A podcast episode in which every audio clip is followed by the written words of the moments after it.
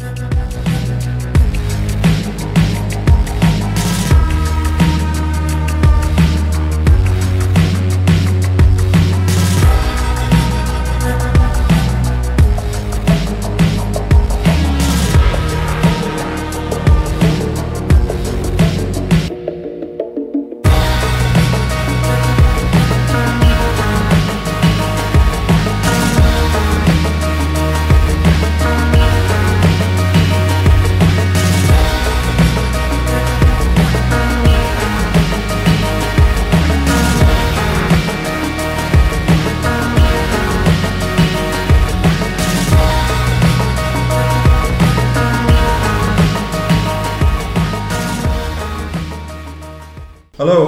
this week's episode our installment of Desolation Radio with me and not Dan. No, alright. How are you doing, Dan? Yeah, good, thanks. Yes, yeah, so it's like changed up like on um to that episode of Pointless when it was the hundredth episode. So Alex and yeah, the, we- we've moved on from being the Wayne Lineker and Calum Best to Alexander Armstrong and Richard Osman. Yeah, pretty Far more appropriate. Yeah, I thought we'd go for that kind of approach. So uh, today we're talking about history of Wales, but not all of it because it's way too long.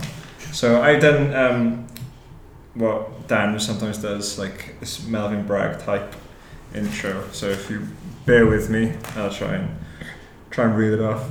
So history is an integral component in the understanding of our country and people within it and how they identify with it. Be it victory or defeat, a nation draws its identity, culture, and self from bygone events to help shape how it's viewed. So, you know, sometimes for its benefit, like with the British Empire, still so, seen as a positive thing, not so much now. So Wales' history has traditionally tied with Britain's, so much so that in the 19th century encyclopedia entry for Wales, it simply said, just see England.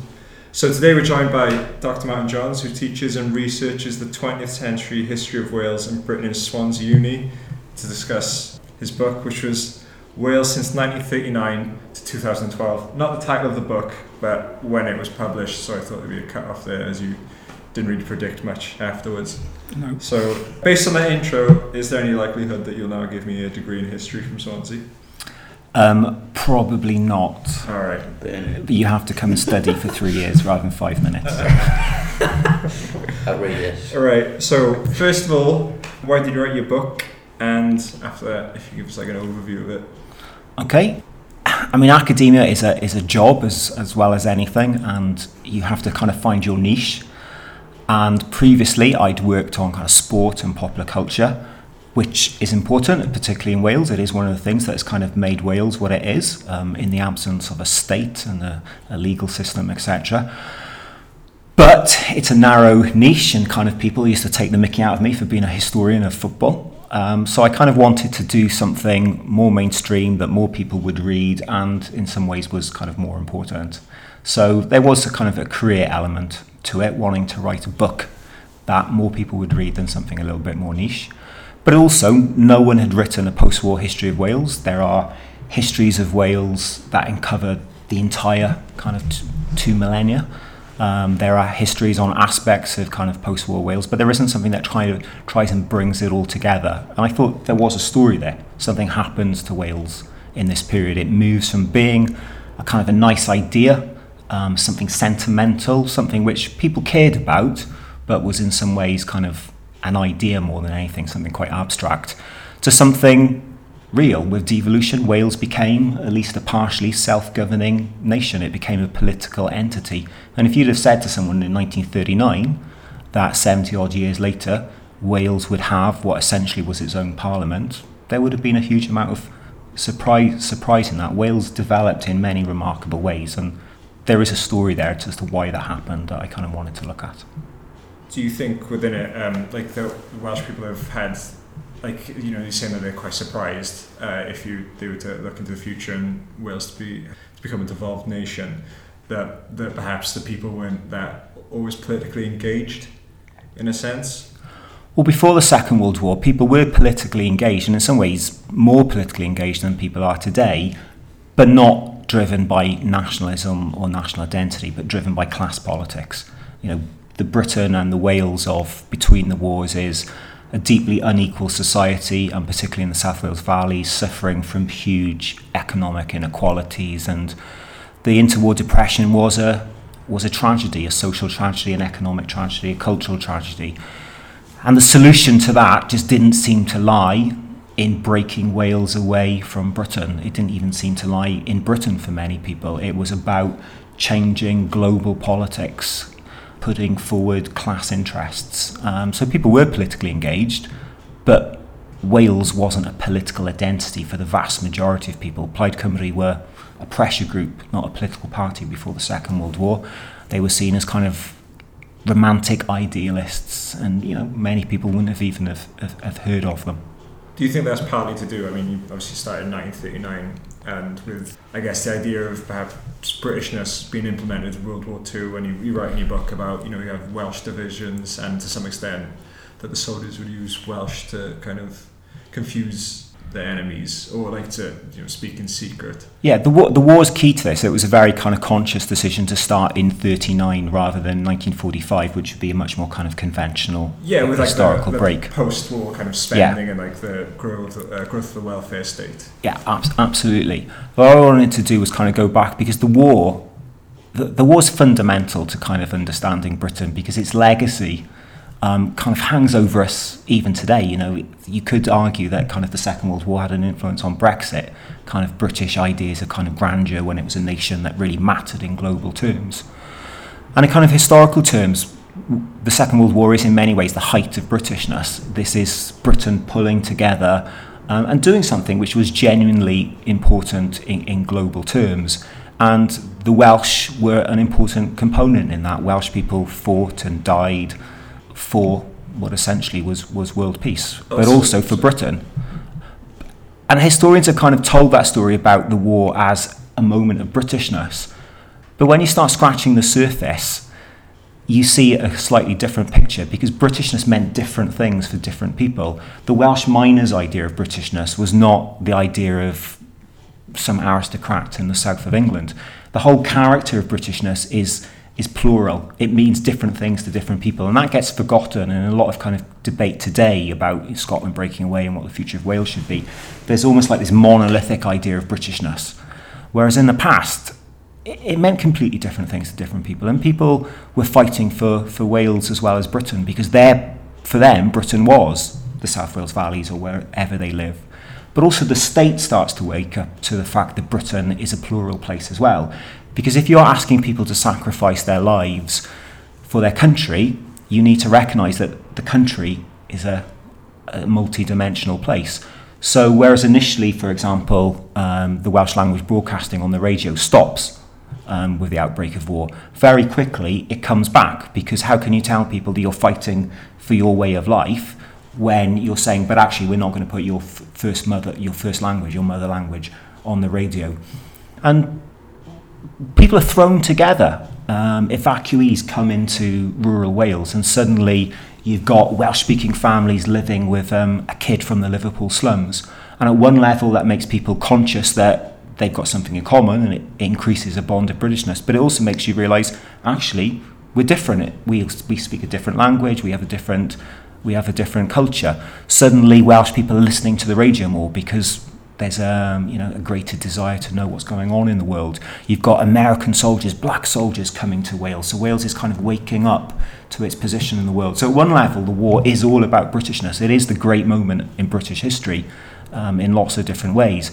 But it's also a moment when both the state and ordinary people in many ways wake up to the fact that Wales, mean, sorry, that Britain means lots of different things to different people. Um, so it, it is a moment when kind of you do see an awakening of Welsh identity in some ways. It's fascinating what you said about Britain being a, a plural identity. As you said, I think that has been lost in recent debates. I mean, there's a famous, a famous quote, I think it's by Gwynfor Evans, there's often trotted out, we said Britishness is a, a synonym for Englishness, which is extended over the, the Welsh and Scots and the Irish, or something yeah. to that effect. Um, yeah. The other thing I was going to talk about, I mean, there's a book called Ash on a Young Man's Sleeve, which is about experience of wartime life in Cardiff, which I thought look it looks at this sort of everything you, you talk about in your book brilliantly, like the, the the the experience of the war for normal people, and it's an interesting sort of historical artifact. This book because it's written by it's Dannie Abse, isn't it? The, the sort of yeah. brother of Leo Abse, or maybe it's the other way around. No, it's Dannie Abse. There's a Jewish family living in Cardiff, and they it's it, it's amazing because it, you look back and for example, there's a boxing match, and they sing "God Save the Queen" before the boxing match and things like. I would think that would be a, very, a rarity today in Wales. You wouldn't expect that in a boxing match. And the fact he goes and watches Glamorgan play cricket and how and he dreams about playing cricket for England, but how he's also starts thinking about rugby for Wales and things like that. There's sort of like little bits of it which suggest a growing Welsh identity, but it's also definitely kept within this wider sort of plural Britishness, which is really, really yeah. interesting. I mean, national identities, it's not a case of either or, and, and, and too often in contemporary politics it gets portrayed that way as if you have to make a choice. And most people didn't feel they had to make a choice. There was no contradiction for the vast majority of people between being British and Welsh. You could sing God Save the Queen without in any way undermining your sense of your sense of Welshness. Um, that has lessened as, as time has, has, has gone on and, and Welshness has been politicised, but particularly when we're talking about the middle of the 20th century, um, particularly during the war, you, you know, they went hand in hand. They weren't separate entities. And you know, when we think about kind of the pluralness of Britishness, nobody would say, wait, there's one version of Welshness. Nobody would say, you know, it's got to be based upon the Welsh language or chapels or being from the valleys. We all accept, you know, in today's society that Welshness means different things to different people. So why should we imagine that Britishness has to have one version um, of it? There is a peculiarly kind of odd kind of Britishness based upon nostalgia and the empire and all the things that kind of Brexit played up to. But that isn't everyone's Britishness. That's not the Britishness that you'd find in a kind of a council estate in London amongst someone who's kind of, you know, whose parents grew up in the Caribbean. Do you think in that sense then that, um, so like with voter turnout and perhaps people who stop being so politically engaged and interested in current, current events, is that related to Britishness in a sense, or do you, is that a sense that you know, you've just been left behind by this, the, this notion? The, the disenchantment with politics is something that extends way beyond Wales or, or, or indeed Britain. And I think what we're seeing a situation is that global capitalism has failed many people, and people are feeling angry and left behind and alienated. And people turn to different solutions for that. In some parts of the world, that's meant voting for Donald Trump. For some people, it's about voting Brexit. For some people, it's about voting for Scottish independence.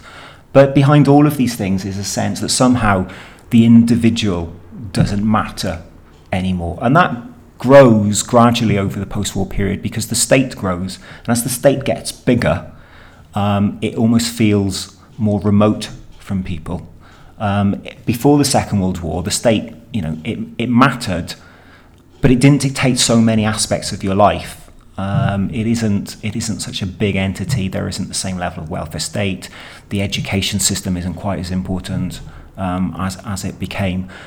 So as the state becomes bigger and interferes in people's lives more, driven for the right reasons, that has some positive outcomes, but it doesn't have it doesn't create a utopia. And the state ends up getting blamed for things that in the past capitalism would have been blamed for. What, like Aberfan for?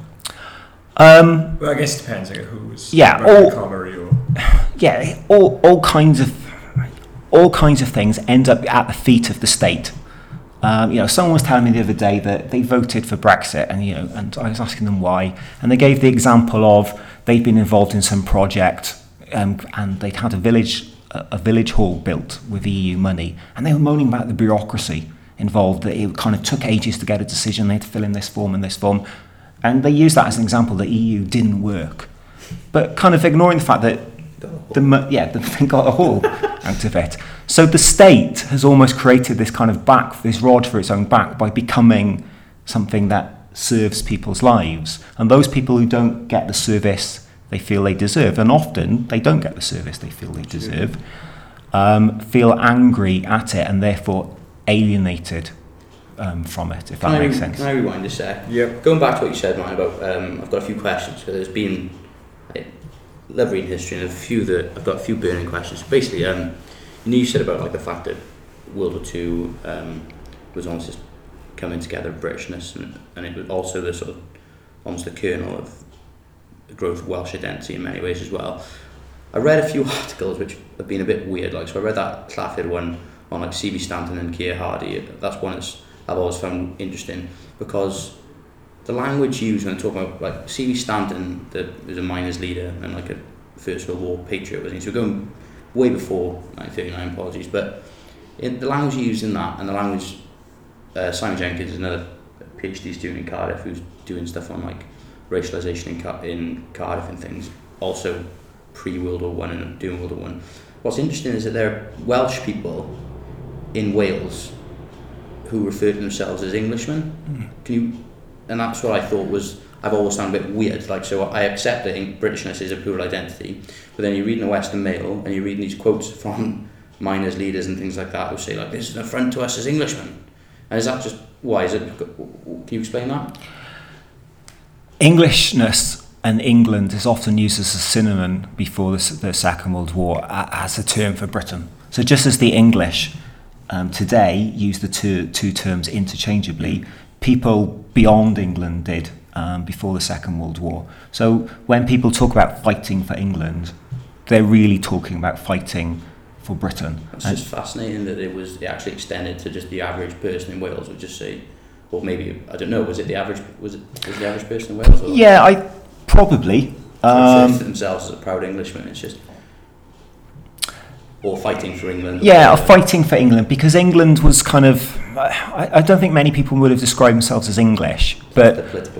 Yeah, in, in yeah. England is the, England is the state. Yeah. Um, you know, and that's what kind of Britain is. So people would have talked about kind of that because that's the language they'd have read about in the newspapers. That's the that's the language of, of, of politics. So it's not surprising that it kind of mm. it, it drips down. But it's one of the issues with Welsh, with all kinds of national identity, that when people use this term, it doesn't tell us anything about what they mean by it. Yeah. Um, so we can kind of talk about people saying, I'm Welsh, but what does that mean? Or I'm British, but what does that mean? And we have lots of surveys that kind of give these figures of how people label themselves. Yeah. But it doesn't tell you anything at all. Statistics. Yeah, it doesn't tell you anything at all about whether that's important to them. It is interesting, though. You know, to, I mean, obviously, I've, I've criticised devolution and the failures of it, and and the people lament like I guess the weakness of Welsh identity, sort of compared to other stateless nations.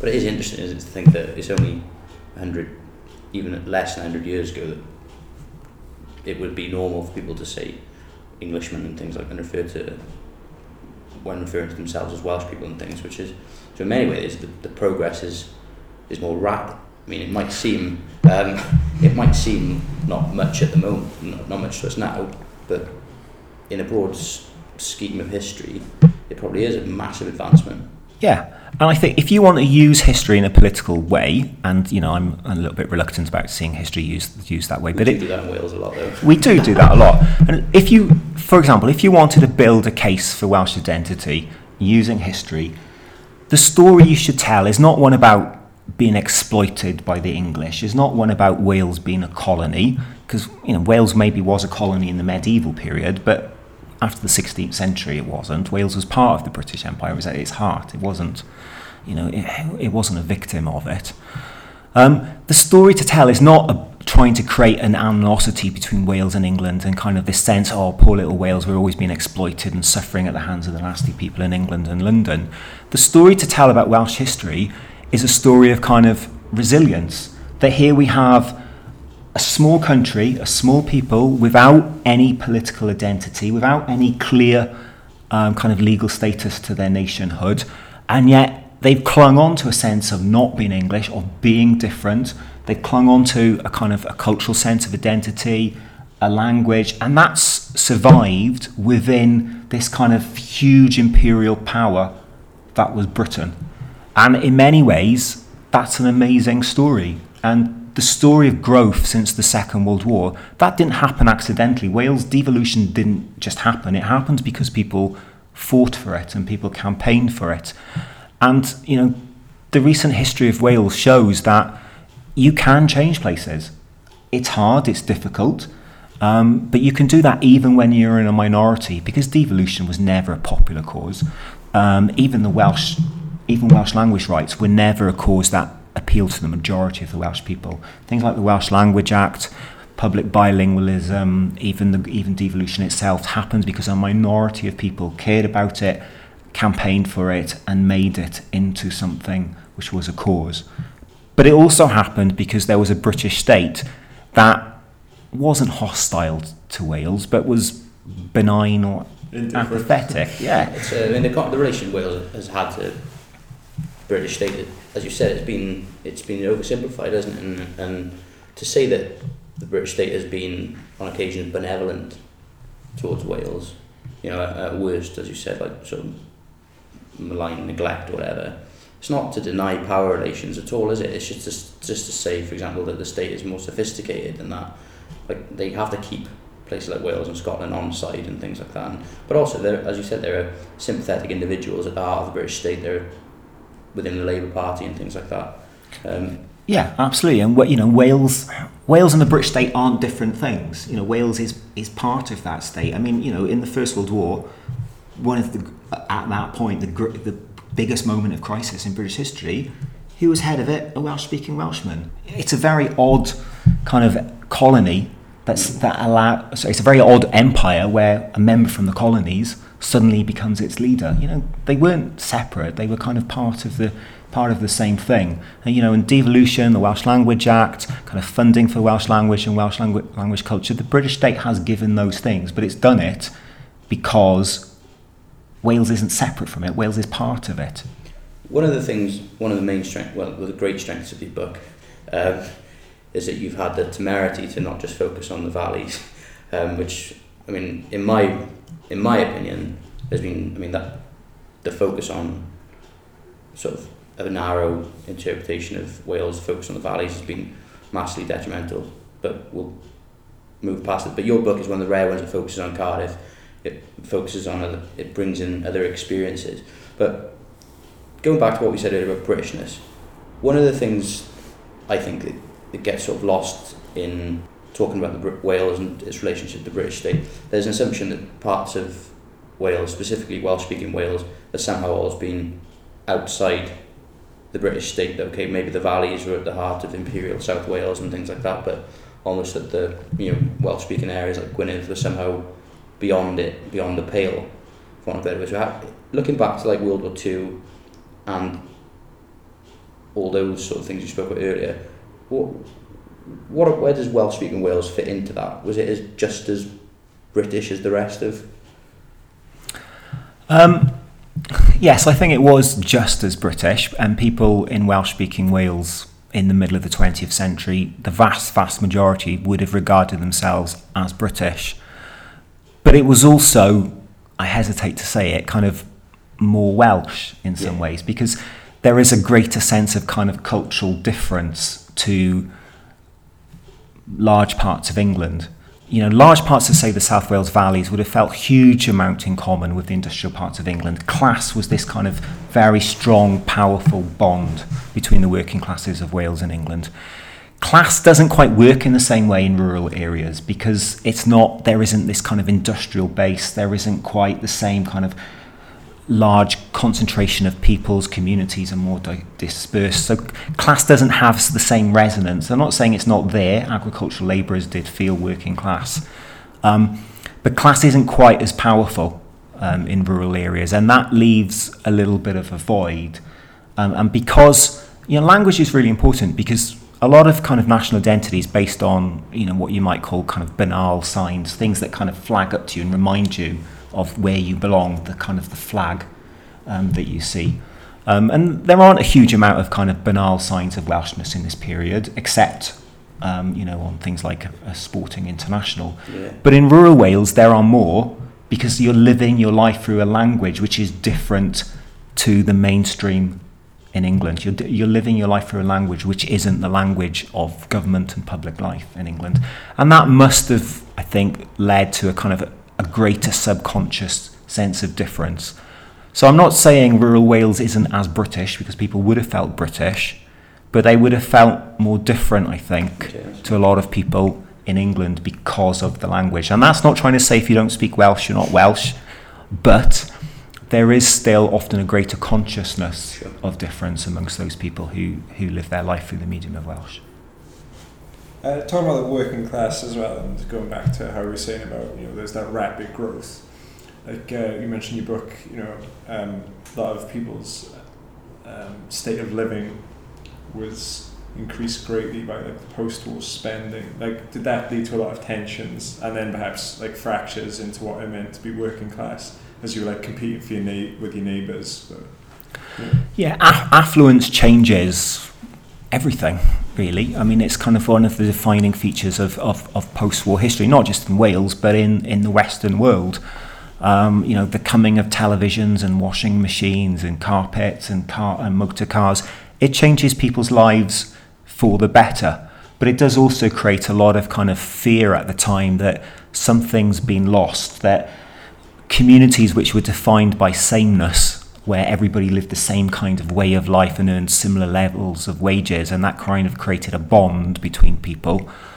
That that somehow fractures where you've got a world where, um, you know, communities where people are working in different places, who are staying at home in the evenings to watch telly instead of doing communal activities, and there is this kind of, especially in the 50s and 60s, this strong sense that traditional working class culture is somehow fragmenting and affluence is usually kind of to be blamed for that, although there are other reasons as well. The growth of commuting, slum clearances, people moving around, far more education.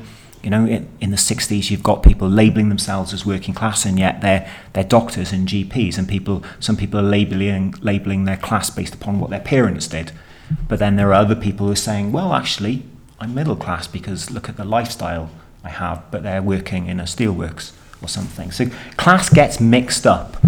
But the people who tend to worry about this tend to be kind of middle class people on the left who are often same as now then. yeah often bemoaning about what's happened to communities that they themselves have left behind or never been part of as well sometimes never been part of but often people who in an era of social mobility have gone on from working class origins to university jobs and they're looking at the communities that they've left behind and saying well it's not like it used to be and it's not but for, if you're in that community, you know, you want a more comfortable, better way of life. And, you know, maybe having a nice home and a TV is a fair trade for some loss of community and class yeah, identity. Similarly, that aspect of romanticising the working class, especially in Wales, you know, something that's built its identity around um, mining, which by all accounts just seems like the worst job ever. Like underground, crouched down, just hammering away like for like twelve hours a day. And as you said in you know in your book that there was that sense that when the pits were closed down, there was that sense of identity had been lost. But at the same time, it's like, well, that's like a really terrible job that we never have to do again. So yeah. it's like a mixed bag, isn't it? Yeah, Minus used to say it's the best job in the world because of the camaraderie and the kind of the sense of masculinity and machismo it gives you. But they none of them wanted their sons to go down the pit. No, like on Zoolander. Yeah, yeah. so you know, there's the best the best kind of cultural statement I think about um, about the loss of the mines is, is is from Max Boyce. You know, there's a lot of kind of negativity towards kind of Max Boyce over the last kind of 30, 40 years, as if he's kind of showing this silly sentimental Welshness that somehow should be politicised and is holding back kind of the march of Welsh nationalism. But you know, when he sang kind of Duw it hard about the closure of pits and saying, well, yes, we have lost something. Yes, I am nostalgic, but I don't want to go back there. I think he was speaking for the majority of, of people. You know, mining brought wealth, mining is the reason why communities exist in the South Wales valleys, but it extolled a huge human and environmental cost. And, you know, it, the tragedy of mining is not that mining's gone, the tragedy of mining is that nothing came in to replace it. Yeah. Definitely. I mean, you have that loss of like social identity as well, and like like you said earlier, like masculinity. You know, you don't have perhaps in uh, post-industrial areas now that readily sense of masculinity that can be tied to a job. So like we're you know uh, widely. Yeah, I mean the whole gender's another. Gender's a good example of kind of how we should think about Welsh history. That by thinking in terms of national ter- nationality, I mean, just by writing a book about Wales, you're saying Wales is the single most important kind of conceptual framework, if you want to put it that way. But by, by writing national histories, we're almost kind of telling a story in a way that doesn't represent how people lived it. You know, and there are massive changes in gender and kind of women's status in the post-war period that happen across not just the UK, but across the kind of the Western world and that that's nothing to do with Welshness, but it's a profound change to Welsh society. And sometimes by telling the story of Wales, we always look for what makes Wales different and we miss what makes Wales the same as everywhere else. And that's just as important to understanding here as what makes us unique. I was very bit funny though, despite living in a patriarchal society, like Welsh man has like the last say in the house, you know. It just like, kind of inverts the whole thing. Well, not really, but like kind of. That's traditionally, it's, um, it has been seen to be that way, isn't it? One of the things I want to ask about my, I mean, um, you just said about writing the story of Wales. I mean, this is my reading of Welsh sort of historiography based on, which is directly based on your reading and also Neil Evans' You know, we've had essentially, I think, two waves of historiography, haven't we? had the first sort of liberal nationalist interpretation by Owen Edwards and Ross Roscommon and things like that that wrote a history of Wales and Welshness very much almost in their own image of which emphasised rurality, the Welsh language. That was then sort of displaced by, I know it's a clunky term, but like labourist historians. Um, first like Glanmor Williams and things like that, and then latterly Dai Smith, and um, probably being the most famous example. So that's the second wave, but and then you've had I think like almost like a third wave. You had like that article by Andy Croll and then Julie Light and things that said that there's been too much of a narrow focus on the South Wales valleys, on mining, on the, which, which has excluded people of colour, you know, whole regions like the Vale of Glamorgan, Cardiff, Newport, Wrexham, North Wales. You I, I read, I've read all Dai Smith's books, and North Wales just isn't in there really. Mm. Um, and it's almost this heroic narrative of like the sort of Welsh proletariat. And obviously these works by Andy Croll and things like that, which came up more recently, have said, well, that wasn't actually what, that isn't actually the history of Wales. And then obviously Deirdre Beddoe and things like that have said, well, there hasn't been a history of women. So where does your book fit in in trying to, to tie all this together and, and move past these sort of paradigms? It tries, and tries is, is the operative word, to kind of bridge them in the sense that it is about national identity. It is that is the underlying theme of, of, of, of the book. But it's trying to say that national identity coincides with everyday life and national identity is very rarely to the fore of how people live their lives. The Second World War, it often was. But for most people, life is about your partner, your girlfriend, your kids, what you're having for dinner, you know, your workmates. It's about everyday stuff. And I'm trying to say the two things coincide. And if you just talk about everyday life, you miss what is a remarkable story about kind of the growth of Welsh identity. But if you just talk about the remarkable growth of Welsh identity, you misrepresent all the other stuff. Like and, uh, the uh, you mentioned like uh, people writing in their diaries in World War Two, and the war was very much in the background. I, was that more something they consciously didn't want to think about, or it being so far away that it wasn't immediate, or was it just literally like you know? Well, even even in the Second World War, you know, life carries on. Yeah. People still work and go to the pub, and you know, accept in, say, you know, when you're literally being bombed or you're worrying about your son and where he is and, and, and what he's doing, you know, in the forces, by and large, you still have to live your life.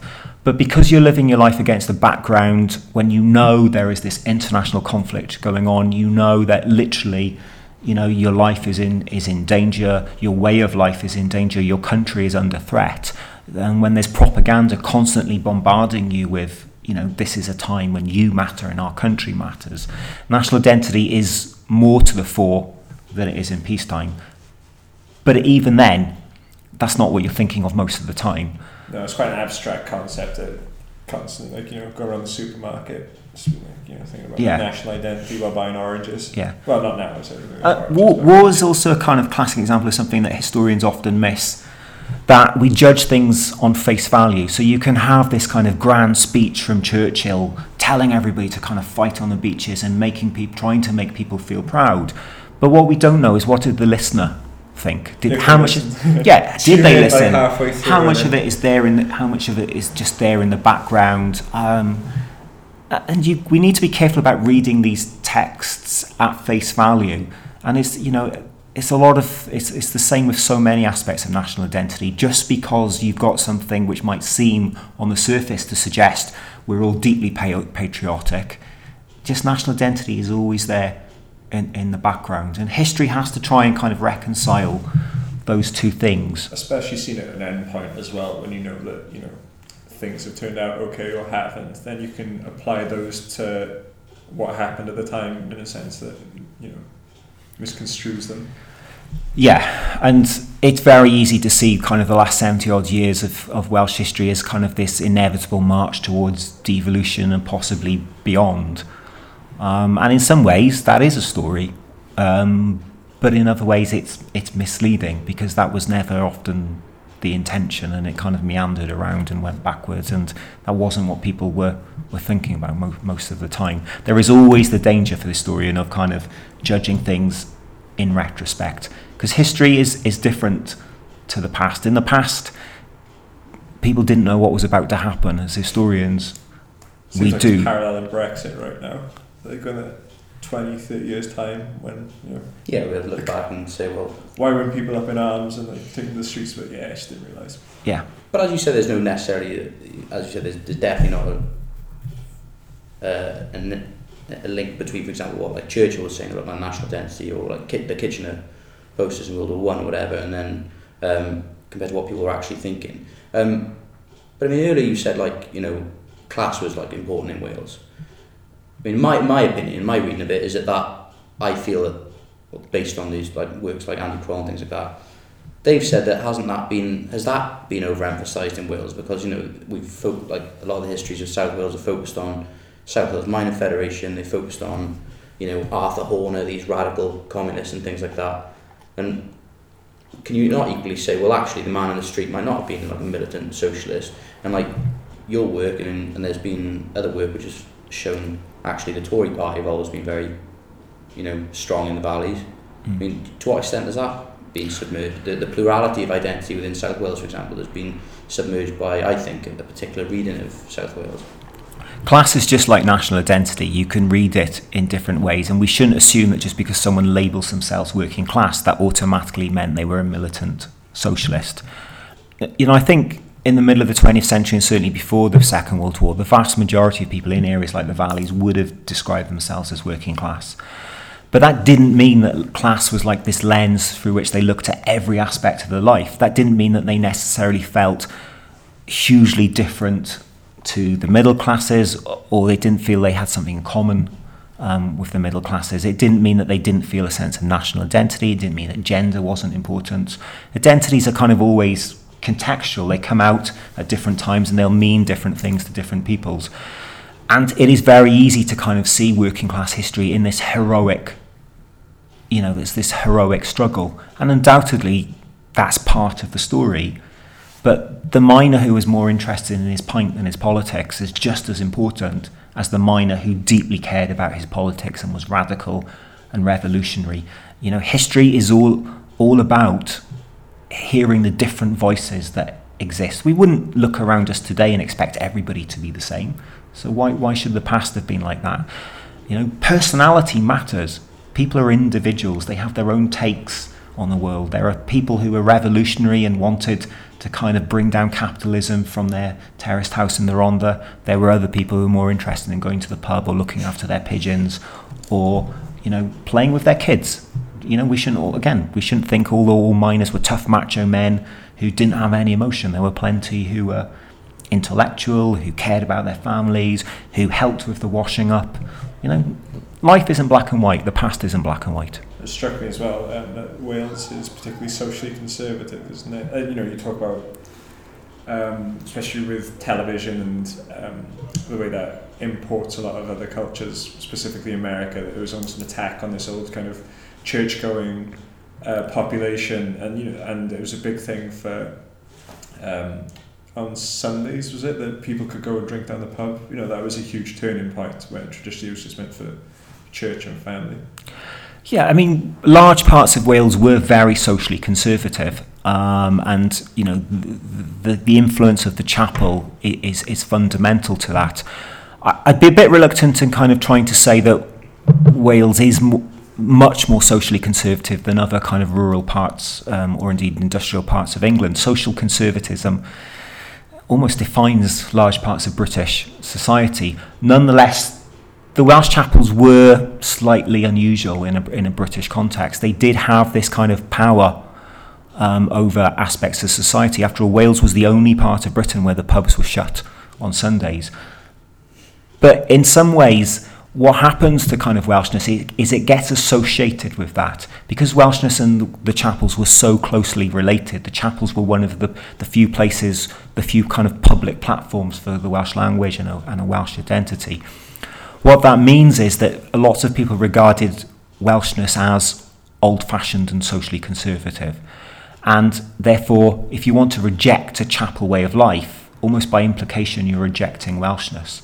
And I think that one of the things that saves Welshness and saves Wales ultimately as a cultural construct is the decline of religion.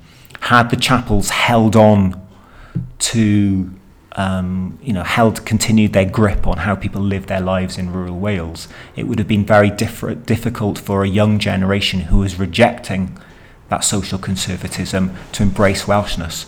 But the chapels lose some of their influence, and that frees up Welshness to be redefined to be um, a language which you can sing pop songs on in, you can have sex in, eh, be, to become part of modern the modern world. What I thought. Yeah, and the decline of the chapels enables Welshness to be redefined as a pos- as a modern identity. So there is a social conservatism. It is very powerful. It declines just as it does it everywhere in Britain. Um, but its decline in some ways is more significant for Wales because it frees up, I'd argue, kind of national identity be to be redefined. And it's created like Sunday Funday and Sunday Club and things like that, or, um, and Super Sunday, um, which wouldn't have happened. It was just normal Sunday. which wouldn't have happened, yeah, it's just normal. Yeah. Grow of the Ashes to Super Sunday. But what about, you know, I mean, what about these sort of, the borderlands, you know, like the anthracite coalfield and, you know, Gwynedd, and, you know, these, these are places, and, and these are all these are all industrial. And you know, Rhos, and Wrexham. These are all industrial, very working class, but also very Welsh speaking areas. Have they still got the same tension between chapel and proletarian culture, or not? I think everywhere in, in Wales the chapels lose their, you know, lose their decline. That's sorry, lose some of their influence. The growth of secularism, um, you know, is one of the, the defining features of kind of Western European society um, in this period. It's more noticeable in the rural areas because they had a, the chapels had a greater grip. Um, I don't know if anyone's kind of done any research on it, but I suspect chapel attendance is still higher in rural areas and, and probably the same in, in, in England as well than it is in urban areas. But even then, it's a minority things. You know, the chapels are almost kind of part of history in the same way that mining is. You know, some people obviously still go. Um, to the mines. just one dude just but remembering. yeah, but the cha- the chapels have become part of the past.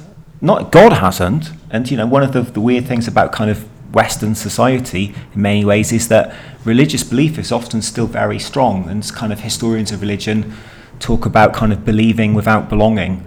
Um, so people still believe in some kind of higher deity, but they don't actively go to church. I thought there's a good way to describe those people. You know, they say I'm spiritual or whatever, and it's just people who are scared of dying but are too lazy to go to church on Sundays, so they have to clear out. but yeah, fair play to God for being resilient all Yeah, these years. even when people are just not into him, he's, God uh, he's still in the background. Shout out to God at the end. So th- you said about de- you said earlier that devolution isn't inevitable. Um, if it's all right with you, I just want to talk about almost the arc of history that's brought us to devolution. So I I mean, you've got the growth of the welfare state. I know you've written previously that sort of Thatcherism is maybe one of the things that triggers devolution. How would you say? I mean, but and earlier you said that devolution wasn't something that's inevitable. How would you describe, I guess, this sort of passage from 1939 to where we are now? If I mean, what are the key events? Who are the key people? Um, it, it's a slow, stuttering process that happens for lots of different lots of different reasons. Uh, the roots of it do lie in the interwar depression in, in, in many ways because once Britain starts to reconstruct itself, you have a Welsh Labour Party that is worried about where, where this is going to leave Wales. Although it's not suggesting that Wales should be devolved or anything or anything like that, it's still wanting to make sure that the Welsh economy and Welsh needs aren't forgotten in this. They don't all agree on this. Nye Bevan, you know, was was far more kind of ambivalent about it than many of his colleagues. But there is a kind of a, this kind of cultural nationalist strand within the Labour Party that's saying we need to recognise Welsh identity in this reconstruction of the British state because if we don't, we may get forgotten again um, and remember what happened last time. And that has this trickle down effect of you know the Labour government sets up a kind of an advisory council to kind of look at Welsh issues and to make sure they don't get forgotten. The Conservative Party see an opportunity here to win a few votes, so they claim they set up the first minister for Welsh affairs. Um, they get into trouble over Tryweryn and they become a bit sensitive about some of the criticisms um, and that kind of ups the ante so kind of Labour promise a Secretary of State that's introduced um, in the 1960s so it's less about benevolence and more about like political capital for Wales. Um, it, it's a mixture of kind of governments reacting to what some people are asking for. Um, it's people doing the asking and people in places of influence as well. People um, like James Griffiths, who becomes the first Secretary of State for Wales, who you know was a passionate Welshman and believed that Wales should have some kind of political identity, and he pushes for that. And it's also a government that is willing to listen. I mean, you know, one, one little example of that. Um, after, the, after the flooding of, of Tryweryn, which causes a national outcry, maybe not quite the outcry that's sometimes remembered, but nonetheless there is an outcry that Welsh interests have been overlooked and that the water, Welsh water has been sent to England. And when you, when you read the government archives, you can see that the government hadn't really anticipated this and they're worried about this and they're sensitive and they're eager to make sure this criticism doesn't happen again. So when they start talking about reforming the licensing laws in England um, and Wales, they're saying, well, the pubs are shut in Wales on Sundays. Um, should we open them? If we do open them um, on a Sunday, should we have a referendum before doing this? If we do have a referendum, isn't the industrial parts of Wales, the urban part of Wales, going to outvote the rural part of Wales, the rural part of Wales that we've just offended about Tryweryn. So they introduce a system of county referendums where counties can decide whether their pubs should be open on a, on a Sunday. And that's a direct response to the criticisms that emerged after Tryweryn. So. British state's so clever, isn't it? It's very it's so sophisticated. Well, at one level it is sophisticated, but another level it's remarkably unsophisticated and it's reacting and kind of one of the problems with kind of seeing Wales as kind of this exploited colony is it suggests that somehow the state is thinking through these things. Yeah. And it's often just all have an evil plan. Yeah, yeah. it's just like Brexit. It's fumbling its way through stuff, yeah. reacting to individual short-term crises, coming up with a solution that's going to try and keep everybody happy. And because it's reacting in those ways, it is willing to listen to criticisms from from Wales, and it's always sensitive. What it never knows is, and you find this very explicitly debated in kind of government documents, are the nationalists who's complaining are they representing a much wider feeling that just hasn't articulated itself yet? Is Gwynfor Evans just a lone sentimental romanticist, or does he actually represent this big body of Welsh sentiment that's out there that just hasn't quite found its voice yet? And the government doesn't really know the answer, so it doesn't want to take too much of a risk. Yeah. So it is willing to listen to people. So the growth of devolution is very much about small gains being made because people are asking for it and a government that's kind of willing to concede it. I mean, even in 97, Tony Blair isn't interested in, in devolution, but the Scottish Labour Party is, and the Scottish Labour Party is pushing for it. And Blair hasn't really got any major reason to say no. So kind of goes with it. And if it's good enough for Scotland, it's good enough for Wales. So kind of the Welsh Labour Party kind of pushed for it as well. It was never kind of part of some grand strategy in Wales. Um, but it happens because you know maybe now maybe now was the time and people do look back at what happened in the 1980s and a government that the vast majority of people in Wales had never voted for um, and which had caused massive economic dislocation. And I don't think many people seriously believed devolution was going to reinvent the Welsh economy, but it might have been a barrier against um, what happened in the 80s getting getting repeated. So there is people are pushing for it, maybe not with huge enthusiasm, maybe with not some grand plan about what it's going to do and how it's going to work. Um, you have a British Labour Party that's kind of willing to to go along with that because if that's what people want.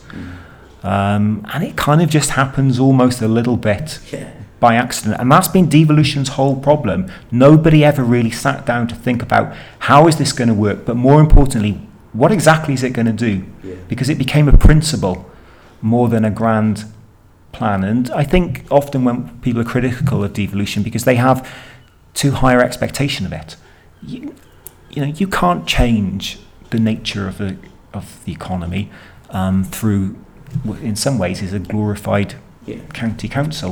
The British government isn't in a position to revitalise, um, you know, declining industrial areas. So why should you expect um, the assembly to do it? The problems that Wales face are deep structural ones based along long process of history, not a process of exploitation by England, but the creation of economy based upon small numbers of heavy industries which are no longer there.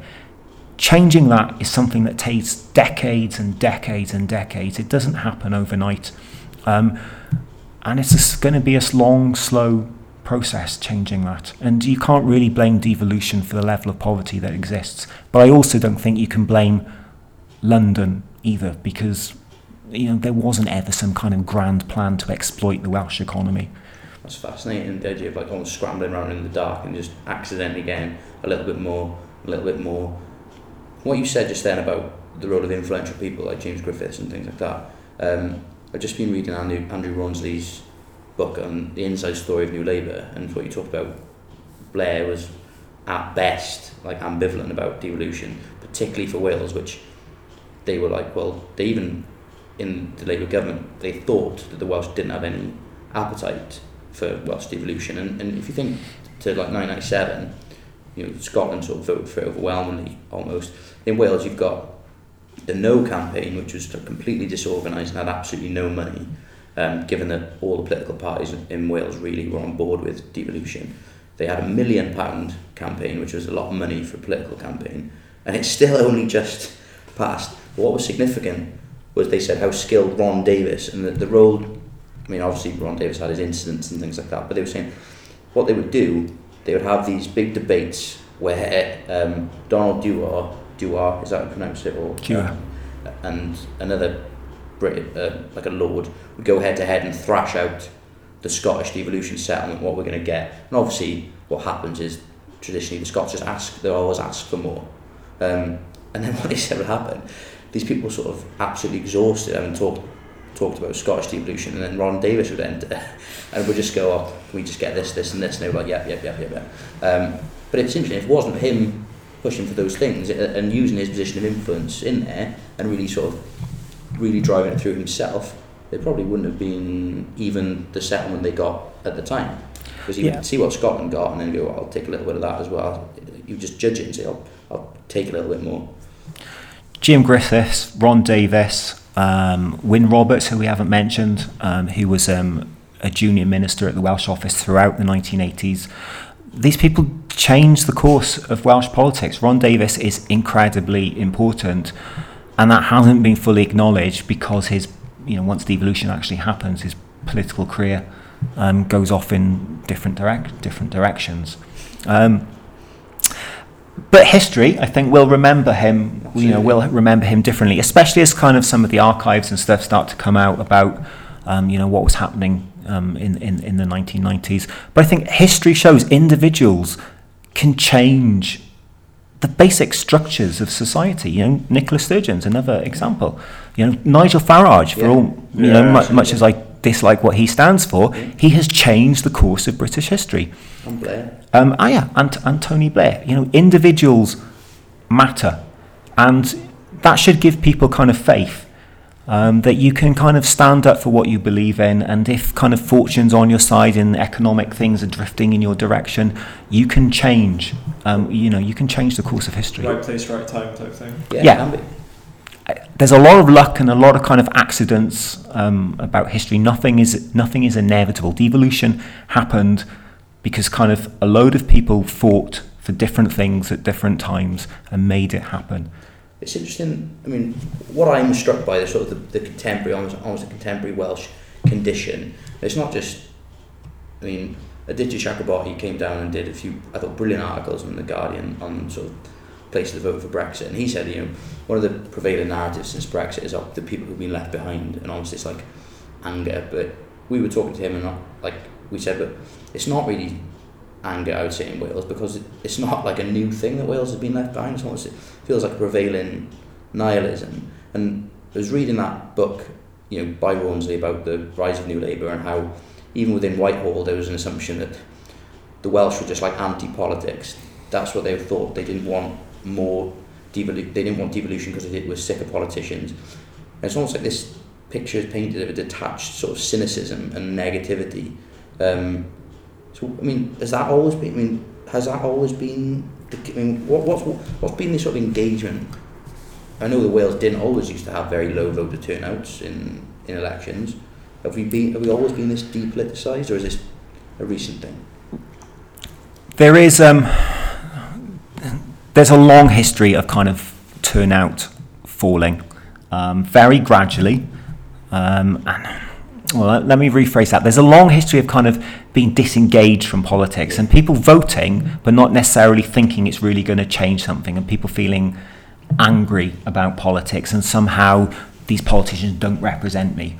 Um, only in some ways, quite relative terms, quite relatively recent terms, you know, sort of the 90s onwards, has that translated into not voting? And, and Blair is key there because triangulation. Yeah, Blair, Blair's elected with a massive mandate, and some things happen, but people, it wasn't this social revolution that some people kind of expected, and that leads to a kind of a degree of, of kind of marginalisation and, and, and people feeling, well, politics can't change anything. We got rid of Thatcher, we got rid of Major, now we have a Labour government, and ultimately, did my life get any any better? Um, I wouldn't just blame Tony Blair. You know, you do see the seeds of it, um, you know, beforehand. But also, we have a, an electoral system, which means that so many votes, people's votes, don't count. You know, if if you live in a safe Labour seat in the South Wales Valleys, your your vote is not going to change who wins the general election, um, and that that does not help. Especially with two major parties as well, as well, like two sides of the same coin.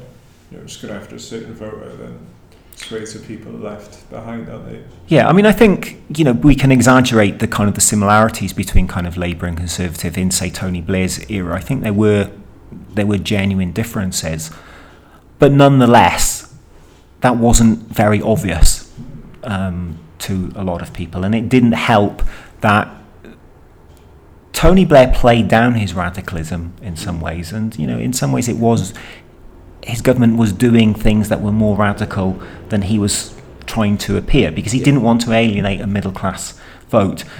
Just as kind of Thatcher, in some ways, played up her radicalism, mm. and in some ways, she didn't get rid of the state. Yeah. Um, she didn't um, kind of bring about many of the social changes that she kind of claimed claimed to be. She wanted to be more radical to win votes. Tony Blair wanted to kind of say, no, you know, I'm kind of I'm a nice, safe choice. But almost by, by playing to that kind of that that kind of middle class, middle England vote, he alienated um, a section of the electorate that he had done something for. I mean, things like the minimum wage were genuine political achievements that did make life better for people, but they didn't boast about that enough. They didn't talk about. Um, you know the, the really quite important things that, that New Labour did achieve. I mean, New Labour, it may not have been enthusiastic about it, but New Labour did change the course of British history simply by introducing devolution. So how would you characterise, I mean we come at the end, but how would you characterise, you know, Wales since devolution? I mean, not just politically, but uh, maybe, social, maybe socially, what have the main changes been to your mind? Um, devolution has changed the sense of Welshness in some ways. It's be kind of become common sense, if you like, that it exists, that Welsh devolution exists. Don't forget, you know, in 97, only one in four Welsh voters voted for the creation of the Welsh Assembly. Now, it hardly anybody wants to get rid of it. Um, it's become kind of common sense that the Welsh NHS and the Welsh education system should be run from Cardiff. And that in itself is a radical change. Whether the Welsh NHS and the Welsh education system has changed very much in itself, no. You know, the experience of going to a hospital or a school in Wales and England probably aren't really that different. Um, Welshness is more prominent because we have devolution, because we have a media that you know isn't as strong as it should be by a very long way, but nonetheless, you know there is more of a media than the, than there used to be. Welshness is kind of more common sense in some ways. It's kind of more it's everywhere in a way that it wasn't quite so before devolution the basic structures of society, gender, class, inequalities, etc., none of that's changed. Capitalism is still created a Wales that is hugely, hugely unequal. Um, but nonetheless, the very fact that decisions that affect Welsh life are taken in Cardiff and nobody thinks that's odd in itself is a remarkable change. And devolution is now the status quo. And that is a significant historical trend. So, based on your expertise on the sort of the long march of history and sort of these arcs and things like that, and the scrambling around in the sort of accidental process that was given us devolution, where do you see, you know, where do you see, look, if when someone writes a Wales in, I don't know, another 50 or 100 years, where do you see it? Historians are very bad at looking forward. Um, I like alternative histories, I think they agree. They are. Um, Will we all be wearing capes? But like, for example, what would have happened in you know 1997 if Wales had voted no? voted yeah. no? If you know there was a very small, tiny margin, Yeah. could easily have happened. It'd be interesting to see where we were. What happens to Wales will depend upon what happens to the English and what happens to Scotland. If Scotland leaves the UK, and it, that is still an if, I don't think that's guaranteed, but if it does happen, and there is a fair chance that it will, everything changes. Um, not just for us, but for England as well, because England will start to kind of question the union. You know, the biggest problem of devolution is that England doesn't have it. If England had it, if the UK worked in a more kind of symmetrical way, then it would be much stronger. But at the moment, it doesn't. And increasingly, English voters will start to ask the questions of the UK that they asked of the EU. Mm. Why are we subsidising other people? I.e. the Welsh. The Welsh. So, Um, could, and possibly the Northern Irish as well. so could it, is it possible that we could actually, we were talking about, I know that people implied are talking about, you know, we have to sort of have an independence vote and things like that. Is it possible we could actually get kicked out against our will? That would be funny, wouldn't it? Like, no, I don't want You've got what you wanted. Yeah. But Yeah. Not, Yeah, not maybe- exactly how we wanted to leave the pub. Yeah. Maybe not kicked out, but we could still end up with some kind of independent Wales. Maybe not a completely independent Wales. Not because of anything that we particularly desired, but because England kind of pushed powers our way and because Scotland went completely. But if Scotland goes, suddenly people will ask questions about what does it mean to be Welsh and are we an equal nation? And that's you know, we shouldn't underestimate kind of that emotional thing that, well, if it's good enough for Scotland, it's good enough for us. And, you know, we may end up having to have this debate. But because Britishness is so still very powerful in Wales, because a fifth of the Welsh population were born in England, maybe a third of the Welsh population, according to the census, don't label themselves as Welsh.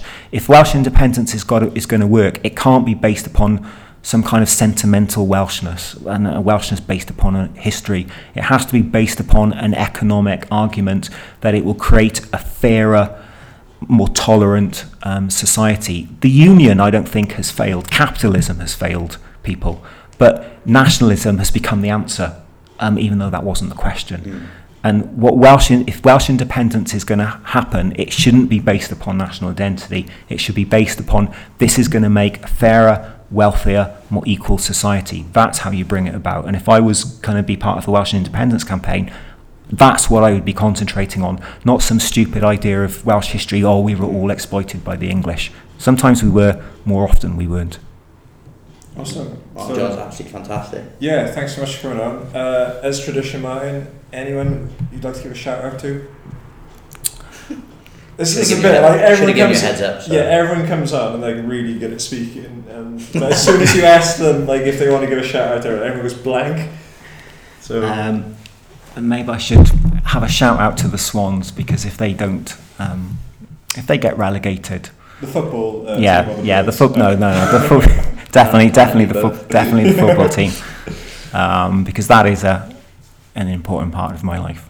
Although relegation isn't the end of the world by a long way. No, it's Um, not. But I still think. I mean, It's nice to be cheered up by three points here and I there. thought, I thought I thought you were out of the woods to be honest, but um, looks like you're gonna you could get sucked back in, but Yeah, we'll see. Are you going to Dub- you going to Dublin? Or? I'm not going to Dublin. I shall be watching it on telly.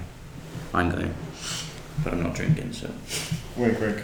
no, You know. no, no. Oh. Again, Any, it's gonna be a new Wales away experience. any shouts for you, Dan? Uh, shout out to me, uh, to Graham as normal. haven't seen him for like a month, Are you? but yeah, hope, Still hope, hope, hope we doing hope we doing okay, man. um, yeah, shout outs to the family, um, and that's that. I think. Uh, shouts to me. Um, I'm gonna give a shout out to my new washing machine that's coming this week. It's As nice. my other one um, just started billowing smoke at the drum. It's not good. It's not, no. Uh, so my mum. Oh, shout out to my mum for doing all my washing for me. Yeah, mine too. Thanks, man. Even though your washing machine. See, consumer durables, they make life better. Yeah, they It's do. an important historical trend. cool. All right. Thanks so much for listening. Cheers, guys. Bye.